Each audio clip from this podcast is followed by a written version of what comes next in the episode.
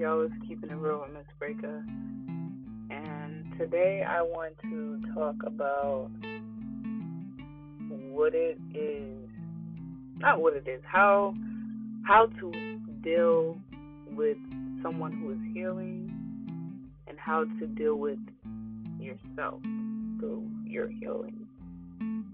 You know, I think this is a different topic where I'm really going to be going in depth of, you know, really understanding, you know, the bigger picture when it comes to yourself and others when it comes to healing. You know, we always want to help people with their healing process. We always try to give the best advice, but the best advice is to not give advice at all. The best advice you could do for a person who is healing is to listen to them and guide them to themselves. When you guide a person to towards them, excuse me, when you guide a person, when you're guiding a person towards themselves, you have to basically remind you're basically reminding them of you know who they are, what you know of them, you know what is special about them, why they need to keep fighting for what they need to do because of how they are. If you target a person's feelings and emotions based off of what they're telling you, it's just you're just giving more pain to them. You're bringing more pain, feeding into the negativity and the energy that they're bringing to you. You know, people that are healing have a hard time seeing things clear for themselves, and sometimes you just need to listen and you know try to re-guide them towards looking at themselves in the mirror like what can you do what can saying how you feel but now what can you do to feel better what can you do to make changes? Everybody has their opinions, of course, but when someone is healing, they don't need opinions and they don't need advice.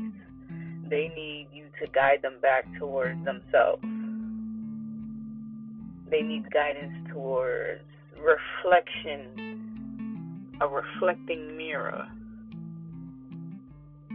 that shows no one but them and only them nothing else. With that kind of power that you bring to someone who's healing, that really allows them to see the larger picture for themselves. You cannot beg and ask someone to grant you happiness. There has to be a way for you to understand your true happiness. But it takes you to walk in your own shoes to understand your happiness. Because if you don't understand your happiness, no one else can but you. You can't give happiness to anybody because at the end of the day, a person knows what makes them happy. And if a person doesn't know what makes them happy and they just beg for everybody else's happiness, they're selfish as fuck selfish human beings in this world that are like that. That because you're happy, I don't want you to be happy, so you're going to be miserable with me. There are people like that. And they're healing too because they have insecurities that they can't get over to be happy. They put roadblocks in front of their in their in their road to stop them from excelling or ex- succeeding towards whatever it is that they're trying to do for themselves. You know, you really have to look at yourself in the mirror and really say, you know, I'm going to be this person. You can't, it's like, you know what I, I read, let me do a little example. I had read something, it was a quote that said something along the lines like, two brothers two brothers had an abusive father who, um, you know, was abusive and used alcohol. One brother said, I will never be like my father. I didn't like the way my father treated us and how he was a drunk, but later on he became a drunk. And the other brother he didn't like the way his father became, how he was towards his children, and how he was an alcoholic. So he chose not to touch alcohol and became successful. Out of that situation, it depends on on what I got out of that. If it, you know, you can be, everyone can be in a certain situation in life. You have to be the one to figure out how to get the fuck out. You can choose the easy way or you can choose the hard way. And it's so much easier giving up and it's so much easier letting go of shit because it's easy to just cut things off. And it takes a lot of hard work and pain to get to what you want and how you actually want to go with your life. And people hate the hard way because the hard way seems like it lasts forever. But at the end, it is always rewarding. Always. Sorry about that, guys. That was my timer. It is always rewarding at the end. And you have to be able to understand that certain feelings and certain things that we go through in life are always temporary. Heartbreaks, you know, friendship relationships that you know break up, family dysfunctions, all of that, whatever it is that you're going through, it's always just temporary. You have to remind yourself that it's temporary. Because you continue to dwell on the situation and the problem, it makes it last longer. And you just draw that type of negativity towards you, and it just sits with you if you allow it to. You have to be able to break out of that character to be able to be yourself, to be someone else, to look at the bigger picture and help yourself. Don't hurt yourself, help yourself.